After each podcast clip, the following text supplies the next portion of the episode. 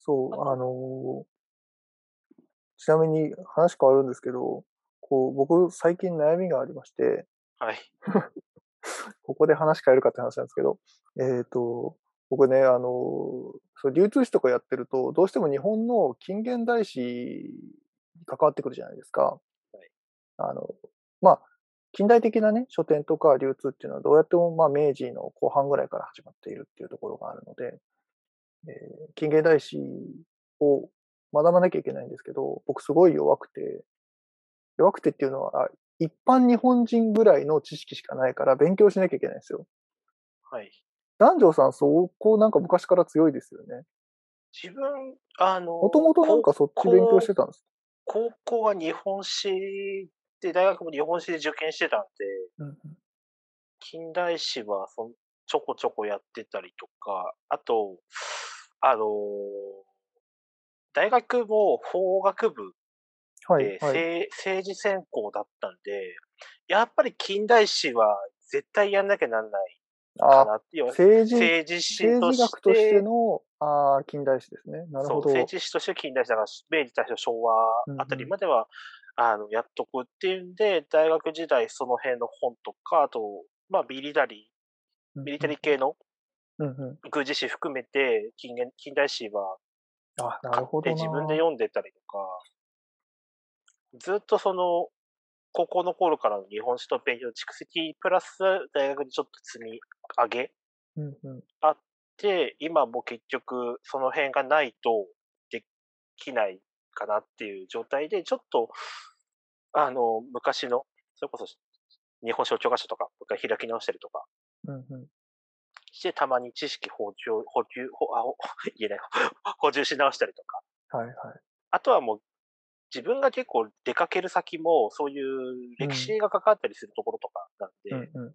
あの、少なくともその辺の知識はやっぱ入れとかないといけないなっていう、うんうんうん。で、知識入れて旅行とか観光とか、うまあ、全ん。然観光最近本屋ばっかりで観光ゼロなザラですけど、まあ、本屋は観光ですよ。あ、いいや。まあそ、まあまあそう考えれば観光ですね。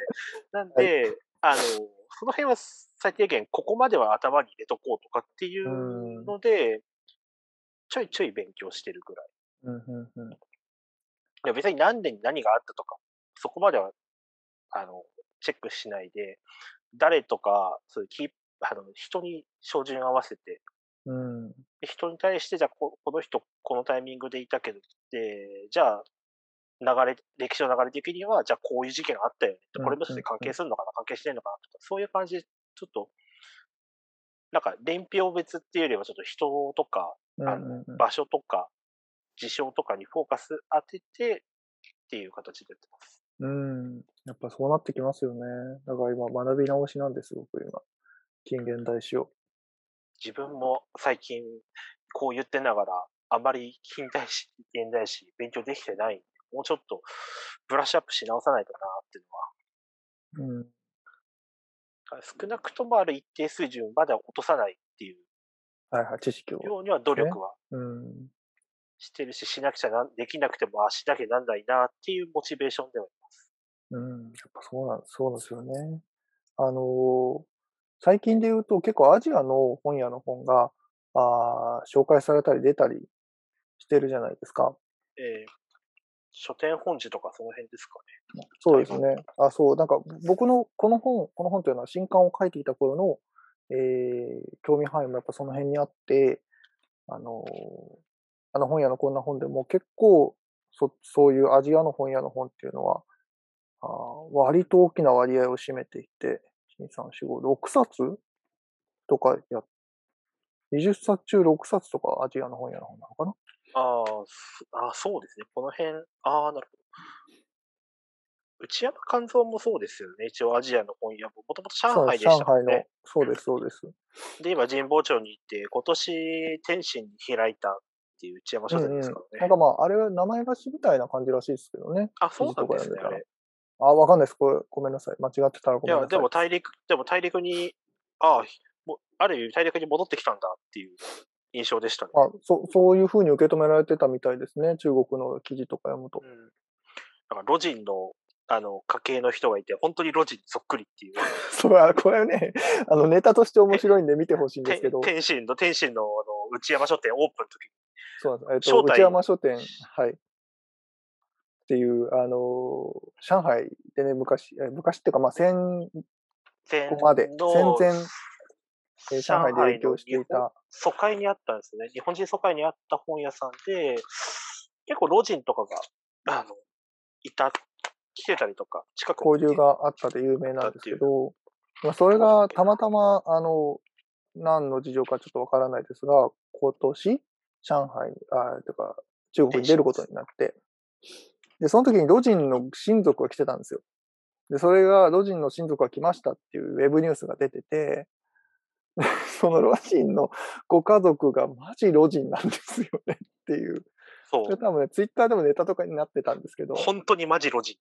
本当にね、外見もファッションも本当路地なんですよ。ね 一て度、か、あん多分検索すればそうそ出うる から、ご覧になると面白いし。ご覧あになると本当にと、面白い。そう、御書院、あの、最近御書院ってはあるじゃないですか。あの、本屋版御書院みたいな。あ、はい、はい、はい。あの、あ本れ屋のの内ね、山書店って、こんな感じなんですあ、集めてるんですね。よ。あ、集めてます。でも全然、あの、富山と広島しかコンプリートしてません。はい、あ、はあと、ま、あと愛媛か。い。今、あの、えー男女さんが見せてくれてますけど、で中内国語山のメッ肝セー臓ジが版と、はい、ロジンのバージョンなんです。これ、故郷えーの最後の、はい。故郷はのい最後の文章ですね。うん。いいですね。皆さん集めでたら、これも、ロジ山ン書店行っとて、いただいて。あの、か関わりっていうか、交流があったからっていうんで、うんこのロジンの文章。これどっち、あの、両方バージョンがあるんですけど、どっちしますかって言われたらじゃあ両方お願いしますって言って、それはね、確かに。あの、片方1バージョン200、あの、1個200円で、ご承認は押してもら,、はいはいもらうのが。まあ、お寺行ってもね、だいたい2、300円そう取らそれうそるんうですそうよね。そういうの考えると結構お得なんで、うん。だから本屋回ったよっていう証にもなるほど面そうな白いんでですすよねよね。。なんそう、 内山書店の話になっちゃった。えっ、と、そうそう、アジアの本屋さんが結構僕読んでたんですけど、やっぱりこう、アジアの本屋史っていうのは日本の植民地史とリアルにつながってるじゃないですか。はい。やっぱその辺って、こうはなんか、いや、自分のことを棚に上げて言うのもなんですけど、日本の歴史教育のやっぱ良くないところで、大体近代って駆け足になっちゃうから、そうなんですよね。あの、あ、駆け足になっちゃうっていうのは、その、やっぱりこう、古代からやっていくと、近代ってどうしても3ヶ月、3月末とかの割とラスト授業になるんで、大体急いじゃうんですよね。っていうこともあって、なんか多分日本人一億そう実は近代史に弱いんじゃないかと思ってるんですけど、実感としてあります。うん、あので、あとうんじそう、実は言ってなかったですけど、あの、本屋が系やる前、実ははい大学時代、はい。今もサークルとしてあるんですけど、ま、うん、満州の地域研究満、州ちょっとサークルでやってたんです。ええうんうんあのー今、コミ、今年もコミケ出すのかな、うんそこの本当に早々期の第1号、第2号とかで、あの、満州の地域研究について簡単な文章を書いたりした。満州研究の、そあう。まあ、研究本というか同人誌を作っていたそと。うそう、作ってました。最初の 2, 2号までは、あの、自分の、あの、松中男女に名前載ってます。ああ、し、あそれなの、なんてだ、今も出てるんですかあ、満州研究会ってとこおー、ろ、あの、東宝書店で委託されてます。あ、そうなんですね。東方書店というのは、えー同じく神神保町保町にある中国系の書籍を現地の方が使ってるところですけど。そこで委託されてる本ですね。でもあー最、本当に最初の本はもうないはず。うんうん、男女さなんんがで、書そいてる頃の辺の。は、うん、多分全然もうなくなってるけど、今年のコミケ受かってるから多分出すのかな新しいのが期間か。えっていうので、ちょっとその辺ははい興味はあったりとか、ほん本来もともと鉄道守備だったんで、満鉄興味あったんですよ。ー、ああ、そうきますか。 なるほど、なるほど。そこがそう近繋がっ代てく史るわもあるけ意ですね。味そっちから入ってくる。鉄道史から、満鉄から入ってきたんで、はい。ああ、なるほどね。とかで、で、そんなこんなでやってたんですよ。あと、そう、その今の近代史から、近代史の外地書店の話って、うんうん。あるんですよね、受領者から。はい。植民地時代の古本屋たち。そう、これ。これは割とおすすめです。うん。あの、おすすめカラフトっていうか台湾、うん朝鮮、満州、中華民国。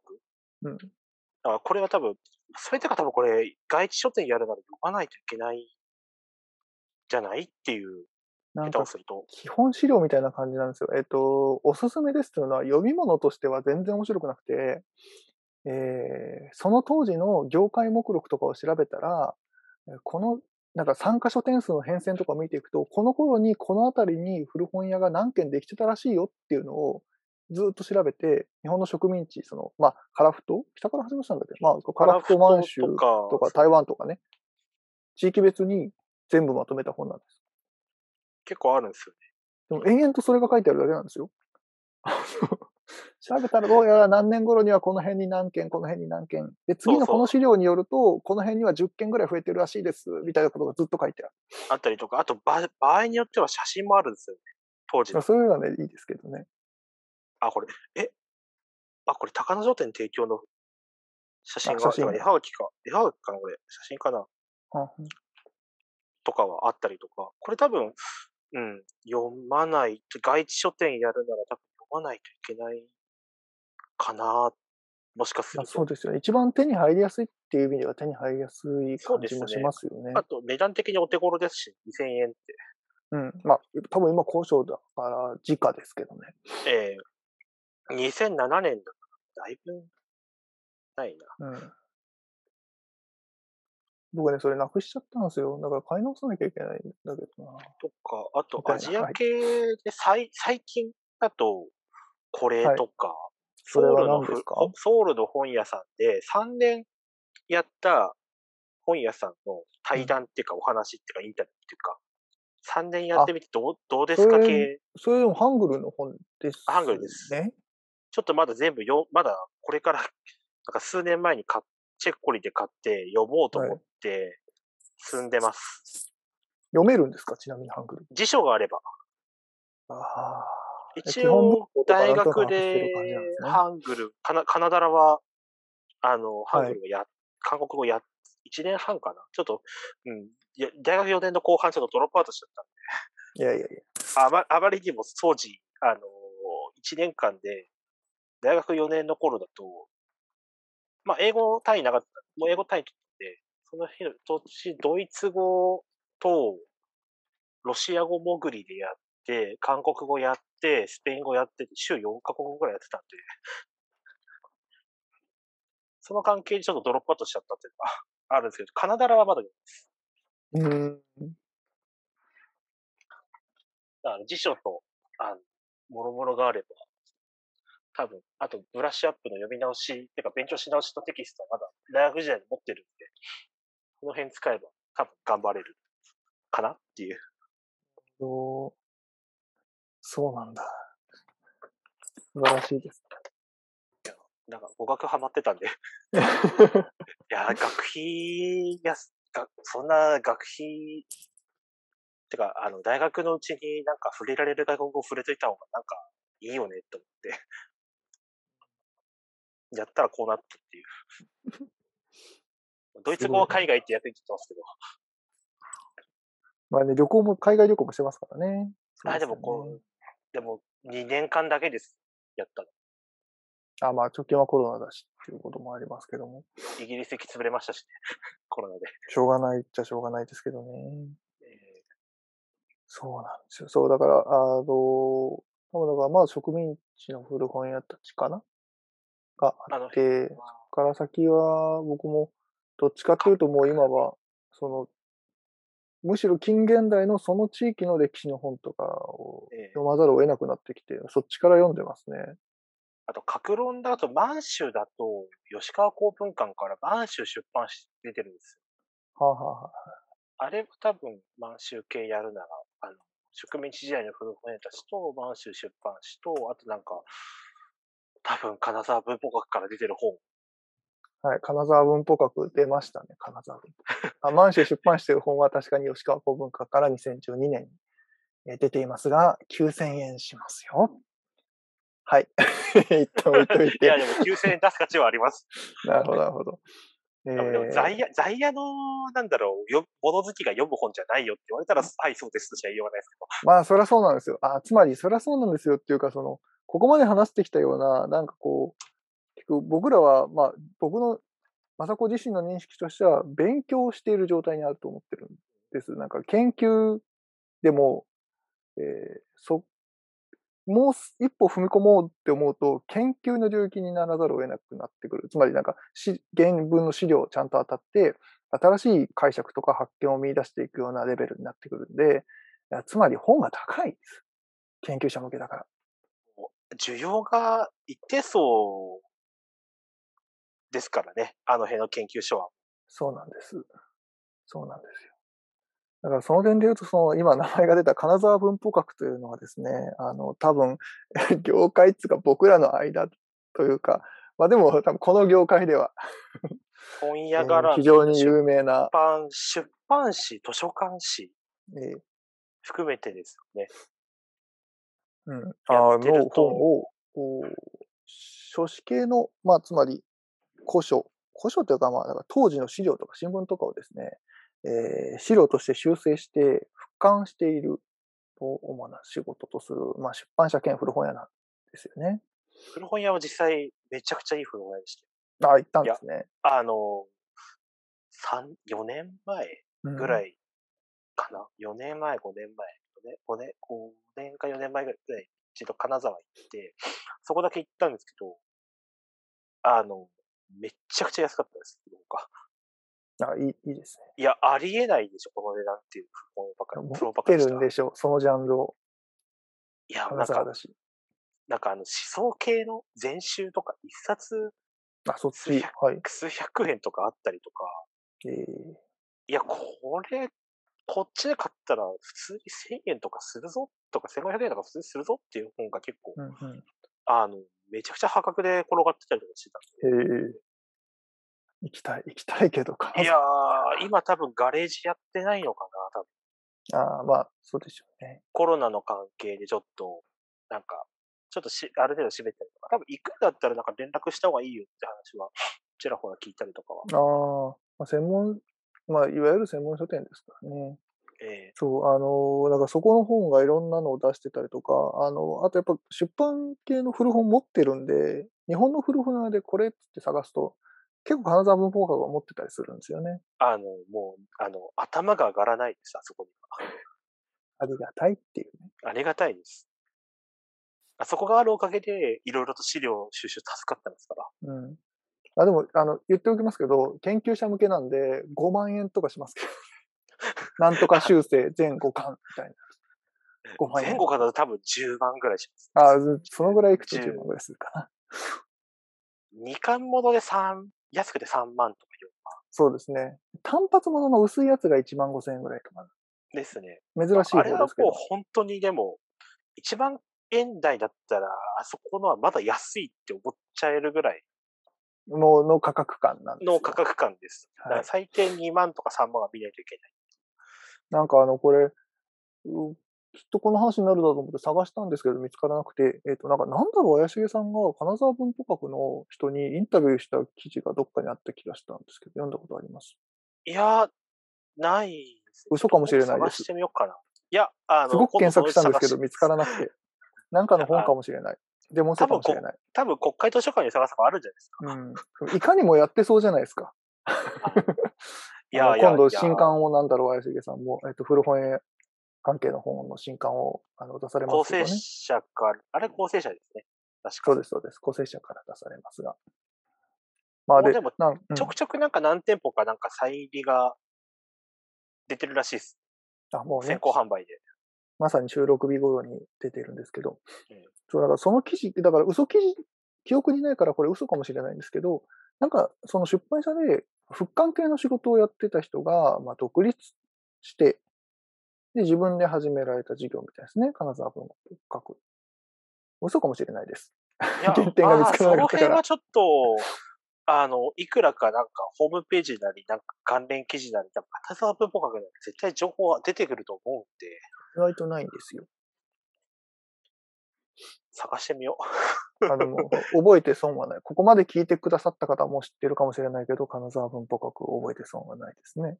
あと出版社的には構成者も覚えてそうなんですね。まあ、古本といえばね、古本系の新刊といえば構成者という感じが今ありますね。あの辺は、あの、外れないし、そうだな構成者だと、まあ、構成者だと雑作になっちゃうのか。でもあれ使ってないからな。あとなんだろう、最近読んでないけど、手元にある、なんかレアそうな本屋本 何の話あるけど、なんだっけな。積んどくしてる本とかなんかたくさんあります。いや、まあ、基本積んどくしている本です。これじゃないや。ちょっと日本に戻すとうん、あとこの辺かな。えー、っと、本屋一台来た。誰のですかあの、京都西川成功。ああ、本屋一駅で、はいはい。あのー堀部さんの成功者の名前の由来になった西川成功と。はい。という本、あーまあ、本屋、貸本屋から始めて、えそうーですね新刊書店になるっていうですね、あこれは戦前戦後に非常に良かったパターンなんですけれども、しかも、店主の、そうですね、は本。あーの気が気なっていうか、インタビューしちゃ、なんかちょっと調べてみたりとかっていうところからです。そうなんです。あの、僕の新刊でも、まあ、半ページだけちょろっとね、あの、書いてますけ ど、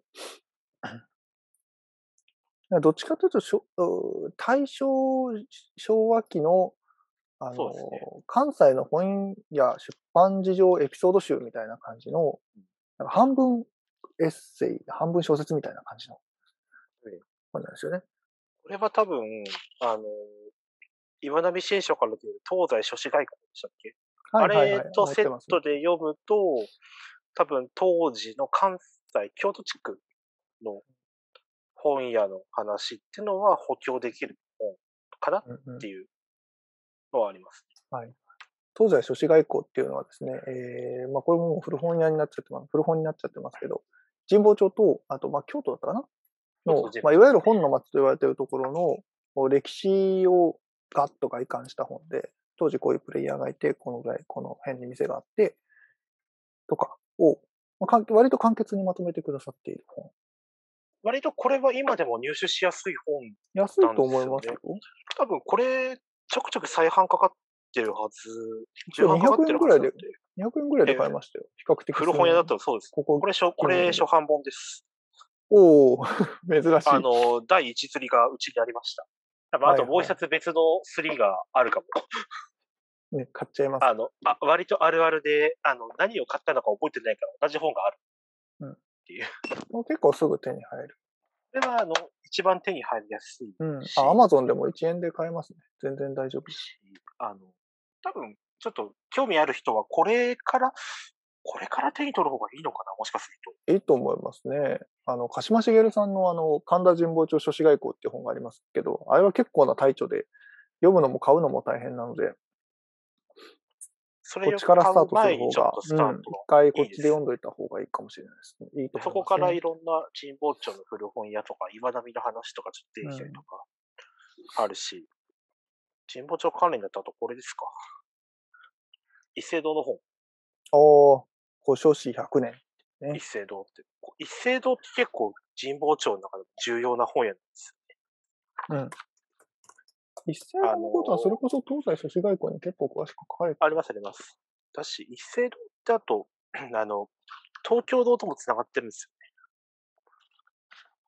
なんかね。そうなんですよ。と、あと、結構神保町って一斉時系列の本屋がまだあるんですよ。うん。書店とか。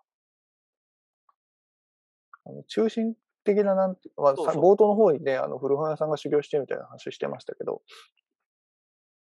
その結構、あの、中心になってるようなところで。なんだっけ反町、えーと反町茂雄とかは一斉堂でしたし、だから一斉堂の店主の出身地の店主が多いんですよね。だから一斉堂に修行に、その地域から上京して修行に来てるからみたいな話が確か新東大諸子大潟学に。とか、あと長尾、結構新潟県の人、長岡とか、伊勢堂が長岡あそうだそうだなんで、結構に大は大橋家もあれ、新潟そじうゃななんかったででしすたっ。け大大橋家もね、新潟なんですよ。新潟って広いから、 ごめんなさい。えっ、と、本当はね、ちゃんとこの辺の地域ですって言った方がいいんだけど、あの辺からみんな出てきてて、だから結構うん、その出版人は長野と新潟から上京してる人が多いんですよ。岩波茂雄はに長野ですし、長野ですね。ちくまのみすゞ古田も長野。そう、あの、美鈴の創業者、小木さんはい、でしたはっい。け、確あのに人も長野ですしね。そうなんです。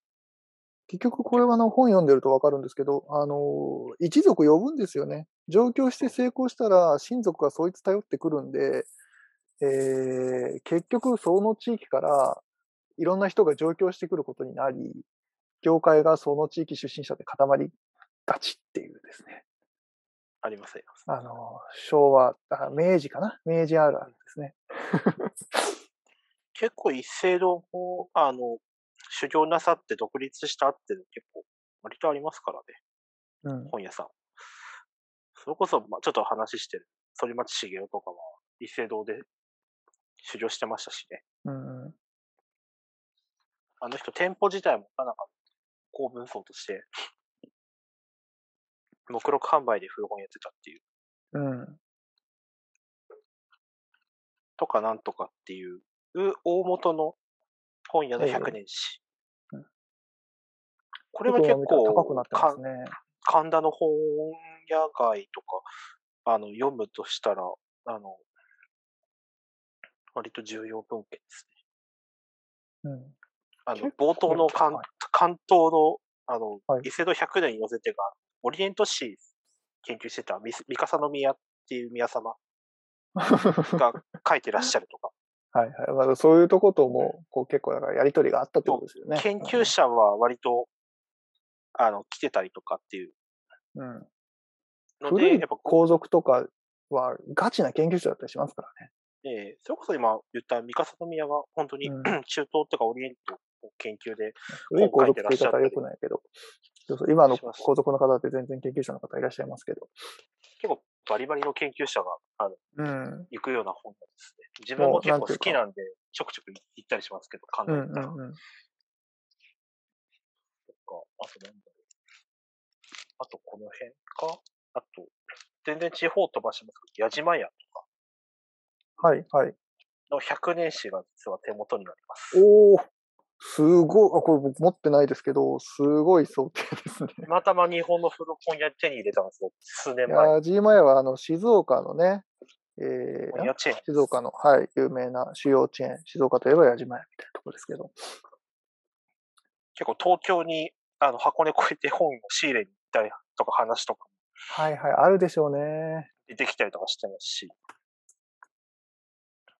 創業の頃の話とか結構、あの、自分もちょっとちゃんと読まなきゃいけないなと思いながら、軽く一巡二巡して終わまだ終わってたんで、そろそろ読まないとなっていう、静岡まで行かないんですけど、行くに備えてはちゃんと読もうかなっていう思です。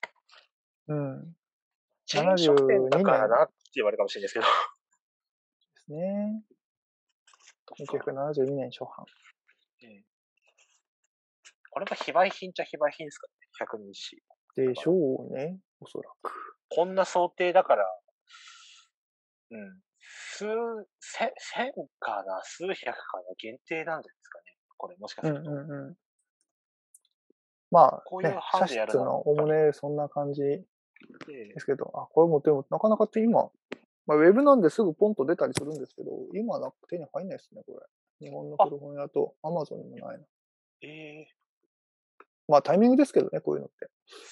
いく、でもそこそこの値段で買ったんですよ。数千円かけて。買ったのは覚えてるんですけど、いくらで買ったんだっけな。うん。とか、結構、 あの、棚から、あの、本棚の上の方に本をついて、そこに、あの、別のタワーを積むような荒技で積んでたり、はいろんな本があるんで、大変なことだったんですけど、その辺とかもあったりとか。いいですね。なんか、こういううー本を集めてると、えー、なんていうか、つくづく思うのは、すべからくみんな自伝を書いて写真を出せっていう、あなんの、かそれは思います。書けよ、出せよみたいな気持ちになりますね。地方の本屋さん、古本屋さんは、すごい如実に思います。都内とかって、まだ、みんうなん取材するじゃないですか。 そうですね。あの、そう東京だと最近出た東京の古本屋とか、うん。新刊書店だったら、あの、あの、に日本の小さな本屋さんとか、東京はわいざわざ、は全国わざわざ旅しても行きたい本屋さんとか、うんああいう本屋ガイドとかで、必ず載るじゃないですか。そうですねちょ。っとは残るんですよ。そうそう、ちょっと、地そ方うそう残らないんですよ。本当に全然。あとはその歴史的な背景で言うと、やっぱ東京にはいろんな人が住んでるわけですから、いろんな人がいろんな側面からいろんな街を言及するんですよね。ええそうなると、なんか関連書で残っていくので、そうなん割ですと概略がつかめたりするんですけど、地方ってそういうのは、まあ、もちろんすごい探せばあるんだろうけど、やっぱり数が少ないので、あの、写真と自伝頼りになるんですよね。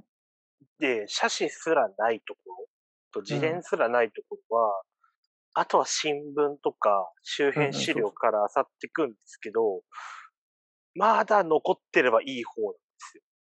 そう。多分掘り、そう多で分、すね多分、嫌顔でも掘ればいいんです。だろうけど。 もちろんその研究者っていう概念の領域、概念っていうかね、のレベルでいけばもちろん現地調査して、あの、蔵開けてもらって読むわけですけど、多分その辺、多分自分もその辺やらないとなって思うレベルに今達してます。いや、そうなんですよ。だから次の段階そこじゃないですか。うん、そこまで行くと、本当にお金もらって大学に行きたいみたいな気持ちになってくるわけですよ。ああ、す そうですね。ただ、ううんん、生活できないなと思う。そうなん ですよ。僕らは、まあ、それなりに社会人ですから、ええ二人とも。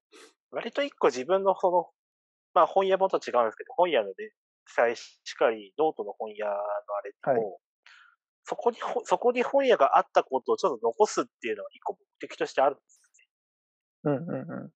その地域にこういう本屋さんがあるよああったよっていう。うん。ど、で、亡くなって、多分、あの、数十年経つと、あのその土地にそういう本屋があったって記憶って残ってなければ消えるんですよ。うん。確実に消えるんです。うん。ちょっとでも食い止められればなっていうのは割と最、ここ1年ぐらい思思い始めたかなっていうん。う。うん。うんなんか最初ノートで書いててきて、ああ、こういうところあるからなとかって、なんかちょっと、割となんか紹介するとかなんか、こういう本あって、だからちょっと旅行行ってきましたって気分うん。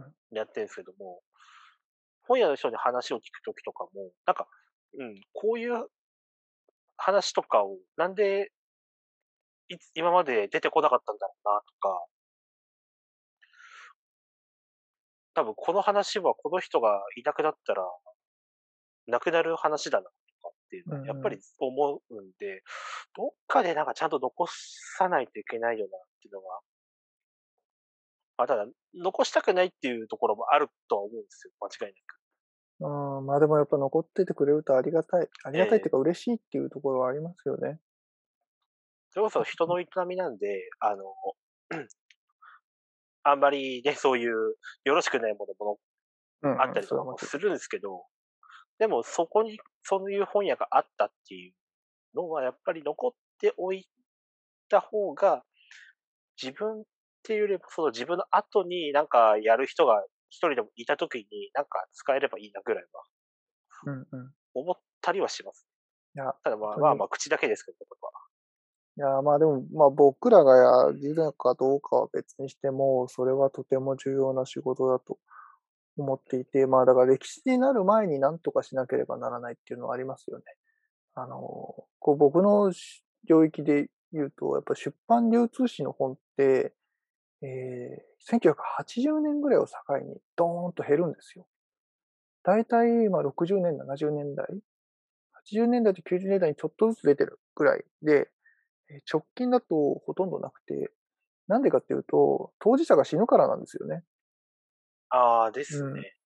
あのーまあ戦中でね、あっていうかまあ例えば明治生まれの人っていうのは、大体戦後ろ、いよく生きても60年とか、1960年とか、まあ死ぬわけですよね。その次の世代も70年代に死ぬし、えー今ですね、たまたま本は流れるっていう、まあ、出版流通関係の本を読んでいるんですけど、清水文吉さんっていう人が書いてて、あ、今回書評には載せてないやつです。今読んでるんでなるほど。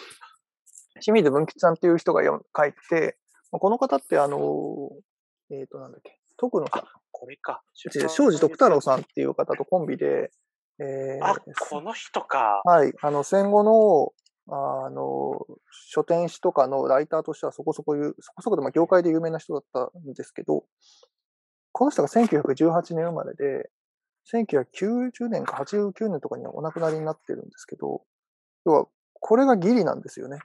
1918年ってギリギリ、あの、昭和の取り次ぎにデッチとかで入って、すぐ戦争になって、日敗っていうその戦時中の組織を経験して、で、戦後の取り次ぎ再編の時期を生きて、おじいちゃんになってる。そうですよね。うんと五大取り、五大取り次ぎから日販になって、それから戦後に東藩日販、大阪屋しかり創業期を生きて、ですよね。で、出版ニュースもそこで分離してとかっていうあたりですそようね、です、そうです。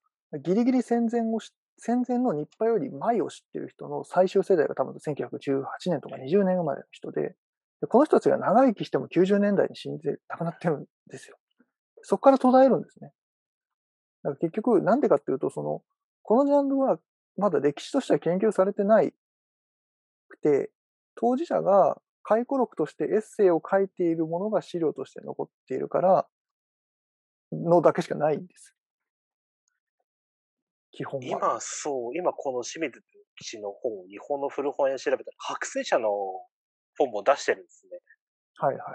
あの、版元ですけど、ああ出版人評伝シリーズ、白水社に関してる。はいはいはい。で結構いろんな、取り付きだけじゃないけど、ええいろいろ書いてるんですよ。あ取り次ぎだと、あれなんですよ。ちょっと待ってね、確か。戦後ここは、に、あれがあったはず。日本以降はね、多分ライターとかになってる方なんで、こいし ょどっ。ちかっていうと業界とあか、これ出庄司版人に徳太郎だけだついて書くとか、そういうの。あ落ちた落ちた落ちた。大変なことでした。これは庄司徳太郎だけなんですよね。足利版にいっぱいしね。はい。そう持ってます、持ってます。とかこの辺の世代なんです。あ、そうそう、その辺の世代なんです。ちょっとなんか、 あの、悲惨なことになって。あーだからなんか、こう、割と重要なことかなと思っているのは、歴史、要はその、ま、まずは、その、当事者の方々がお亡くなりになる、あつまり、えーなる前、だから歴史になる前にちゃんと書き起こしておいたりとか、あの、誰かが聞き取りをして残しておくことと、歴史になってから、その人たちが死んでからも、あの誰かがちゃんと掘り起こして、本を紹介するなり、えーまあ、研究者であればもちろん研究するなりして、解釈を加えていくっていう、こう、二段構えって両方ないとダメじゃないですか。そうですね。何のジャンル、何のとか、まあ歴史においては、どのジャンルでも。やっぱなんかそっちがね、あの、まあ、本屋系だとやば、こう割とビジネスとして語られがちな側面があるし、それは別にいいんですけど、この辺はしっかり、あの、やら掘りな起いことしていくのいけなはいし誰かの仕そう、誰かの仕事かそなうですとね思ってるんですよね。もしかしたら、あれじゃないですか。わうちうちらの仕事になるかもしれないですね。まあね、若まあ干手を動かしてるっていう意味では、 もしかすると。ねまあちょっとまだね、あ僕はささっきというか真ん中辺でも言いましたけど、ちょっとまだ全然勉強している状態なんで、研究に至るにはまだ何ステップか踏まなきゃいけないし、えーお金の問題もあるから、 研究ができるかっていうのはまたこれは、別これ問題は、あでのすけ、どお金の話は我々共通。はい。どうにかしないといけないです。やるにして も。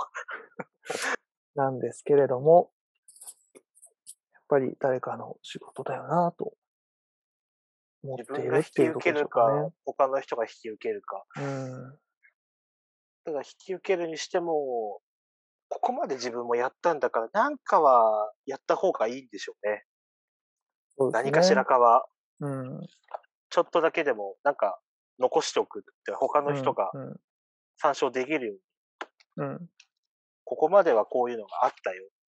うん だからそのいや、これちょっとなんか締めっぽくなっていて、時間的にもそろそろだ締かめよら、だうか、からなとだから思って2る号、んでだすけどから2号、出せよって話なんですけどね。でだ男女さんは、 あの、下調べのところも含めて、書店訪問記を書かれるとよろしいのではないでしょうかと、ちょっと思っており ます。あ僕も読みたいし、ねあそれはいいですね。うなんか、か、なんかちょっとこういう形でアプローチ取ってますよってなんか、一個作ってみるとか、本屋回るための事前準備として、こういう本読んでるとか、うんうん。こういう心構えっていうか、まあ結構苦労と向けですけどね、これは。いいんじゃないですか。 それは、それこそ、あの、まとまっているのはありがたい記事だと思いますけどね。あとはこの本が自分が死んだらどうなるかって言ったら大体予想がつくんで、誰かに託さないとなってのは 思うところ。まあね、南條さんとま僕ではだまだ先長いって言われるけど、うん、考えとかないとなっていうのは、そうですね。いつな、いつあってもおかしくないんだから。それはね。いや、直近でどっちかが死んだらどっちかにあげましょう。結構被ってると思うけど。大変なこと、 あの、大変なことになりますね。お 互いに。あ、それはそれです。ええそんな今度で今。わお。結構いい時間。そうですね。そろそろ。あとね、あ、上もこれなんかネタで、えーっ、と、そう、そういう、あ、なそういう先代が死んだ時のライブラリーっていうのがちゃんと残ってるんですよね。今ね。ああの、布川角左衛門っていう、あー、ありますね。野川文庫とかっていう話がなんか。そうなんです。あの、出版関連のすごく顔の利く、まあ、岩波に最初入ったのかな編集者してで、しかもあの、一時的にやばくなった時に社長やったりとかしてるんですけど、本の周辺とか出してる方ですよね。確かそうです、そうです。出版関係の本とか、あとはね、あの、多分これ男女さん読んだことあると思うんですけど、日本出版100年史年表とか、あありますわ。書目関係誌で彼が監修してるんですよ。あ日本出版関係書目、1868から96っていう本の。ああ、多分それね、国会図書館でクソでかい高い本あるじゃないですか。本屋の本の本のブックリストを最初作るときに、それ、1号出してからしばらく調査、自分で調査してて、それ参照してました。ただ、実物持ってないんで、国会図書館で借りて、あそうですねあ閲覧して、この辺欲しいなーって本をちょっと複写して、多分どっかにあったはず。複写文化。で、布川角左衛門の、あーは、2万5千点がね、国会図書館に寄贈されて、布川文庫っていうのがあるんですこれ入れるんですかねよ。あーっとね、まあでも、だから物があるってことですよね。リストは公開されてます。ええ国会図書館布川文庫で調べると出てきて、まあ、閲覧可能書目リストみたいなのが公開されてるんで、あとは、まあデジタルコレクションか、あの、自分で見に行くかみたいな感じなんじゃないですかね。その辺当たりつけたら面白そう。なんか、自分の知らない、絶対知らない本なんかたくさんあるんで。あるでしょうね。まあそういう先代もいらっしゃいますから、いやええ別にそいつになるのは大変だけど、ななるとかならないとかじゃないけど、あのええそういう人もいますよっていうことでね。今知ってる範囲で、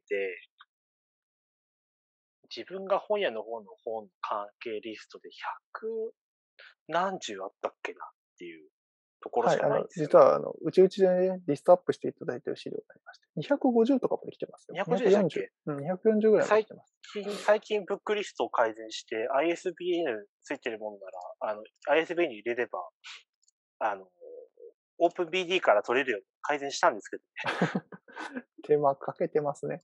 これ便利なんですよ。よ。ありますけれども。まあね、とこれは便利なん利。です。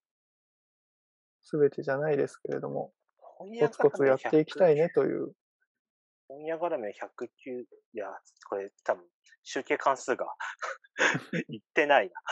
下までいってないっす。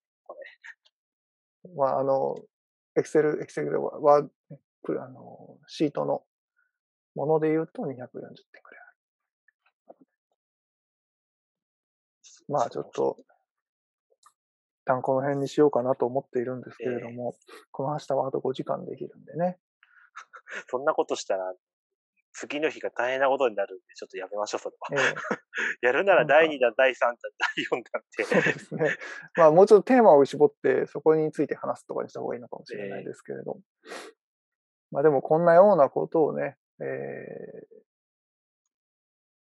ー、ちびちびやっている、えー、感じで、こう本屋の本の本が作られたり、新刊が出たりしましたよと。あ一応新しい本とかもね、あのーないな。ちょこちょこっとマークは、フォローはしてるんですけどね、新しい方。や別に読んでないわけじゃないないですよ。えー、読んでな自いわ分けはじそゃないのん、ですけどい。やー、自分のあ場合えはちょてっと、。書くテンションが上がらないから書いてないだけなんですけど まあ自分の場合はちょっと、 寸読が大変なことになってる。ええまあやはりな、なんていうんですかね。あの、学んでいくとどうしても過去に踏み込んでいくことになるし、それが楽しいところなんだよなっていう一端が示せるとよかったのかなという気もしていますけれどもね。そうなんですよね。結局は過去に戻るっていうかうん、過去も見ないといけない。そうなってきますよね。多分自分がもしかすると、その、なんか将未来にどうこうっていうよりも、過去から見て、過去がこうだから、じゃあっていうのを残していく方なのかなっていううんうんうん。のははい思い、まわす。かります。うん。あので未来のことはできる人にやってもらうっていう。まあでも結局ね、その過去を下見準なきゃ話進みませんからね。ええねまあねその下準備としてなんか、できるんだったらいいかなっていう。うんうんうん。そうですね。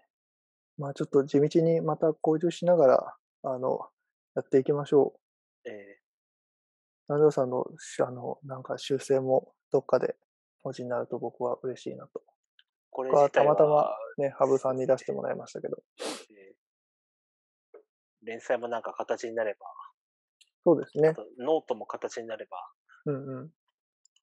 まあノートは自分、公開している分は実は、下書きを取るように、プログラミングして、 下書きのテキストを全部、あの、こう公開した記事は全部持ってます。うんうんうん。ね、なんか、あの、みんなで読めるようになるといいかなと思うんですけど。割と本屋さんに行ったら言われるんです。作れって。いや、そう思いますよ。 そんだけ話せる人が来たらなんか形にしなさいよってなるでしょ。あの、それこそ本屋さんのね、話聞いた内容をまとめたいと思うね。いいと思いそまう、す。数十回言われてますね。うんここさ、 ここ2、3年、ノートを書き始めてからめっちゃくちゃ言われるようになりました。なんかあ残してそうなないのって。いやこれがあるんですけど、つってノート見せるわけですよね。あそう、名刺にも書いてあるんですよ、ノート。うん。であと、最近だと連載もやってるんですって、月うんに1回出してね。うこんなにあるなら本出さないの ん。ってなるでしょ。言われるんですよ。すごい言われるんですよ。でも、やらないといけないのかなっていうのはあるんですけど、これやるにも、やっぱうん勝手に出すわけにはいかないし、まあ、そのそその周辺は、あまあ、そね、男女さんそういうとこすごい気にする人だかやらっ。ぱちゃんと筋は通すべきだよなっていううん。のを思っちゃうんで、まあ、筋が通ったらね、出る、出てもいいでしょうし、まあ、なんか、自分の調査記録だけだったら別にね、自分の著作ですから。ええまあでも、でも書くならやっぱりの本屋行った記録を出したいな。うんうんうん。まあそれはちゃんと自分もノートに書いてある。基本個人店とかだと筋筋通して書いてるんで、まあね、確認してってことですよね。あの、写真も撮っていいですかってうんうんところでこういうのやってて、連載とか、まあノートとかで書いてるんですけど、こういうのって書いてもいいですかって基本全件。OK もらっあの、チェーン店とかちょっとさすがに難しいんですけど、それ以外は個人店のふとかふ、個人の古本屋さんとかは OK だよって言われたところは書いてうんうん。そこはちょっと気にはするんねで、出すんだったらちゃんと、あの、今回分何件かあって、こ全全部メールなり手紙なり出して、 うんうん。 OK もらった店舗だけ載せて、はいで、検本してっていう。そうですね。まあでもここまであの聞いてくださった方はかなりの方だと思うんで、ぜひ南條さんの新刊にもご期待、待って、作る新作に前提じゃもないですか、ごこ期待いれ。ただければと思って、 これ作る前提じゃないですか。じゃあどうしようかな。一旦この辺り一で、旦、そうですね。はいこ、配今信回というかは。録音自体は、あの、締めようかなと思いますのこで。れなんか定期的になんかやったら面白そうです。延々とね、できちゃうね。永遠とできる、あの、ほ本屋オタクのフリートークそうでみすたいねな。。